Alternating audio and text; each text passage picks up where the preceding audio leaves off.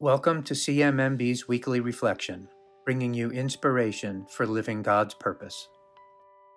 If we think back to our last few readings, all from the book of Mark, we can point to specific lessons Jesus has instilled in his disciples.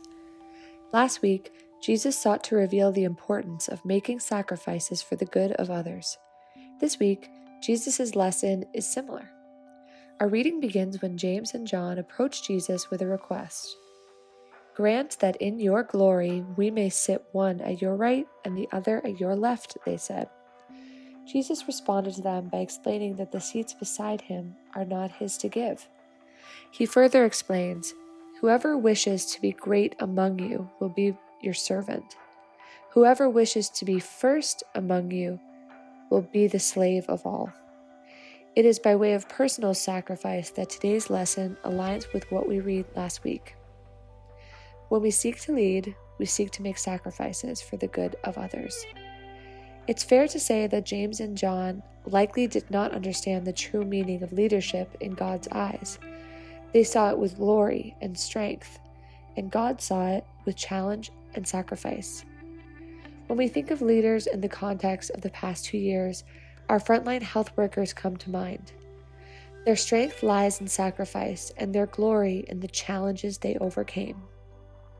But their persistence and quality of care during the most difficult times was born out of their courage to remember that in order to care for others, they must also care for themselves.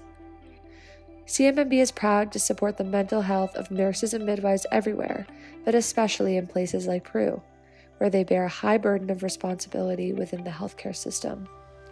With the help of our partner, the Johnson & Johnson Foundation, we were able to provide critical support to Peruvian nurses and midwives at the height of the pandemic.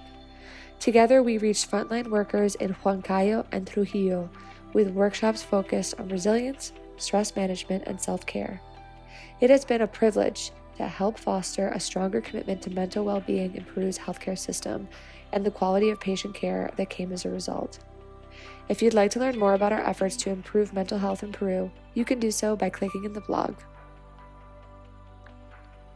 Thank you for joining us this week for our CMMB Weekly Reflection.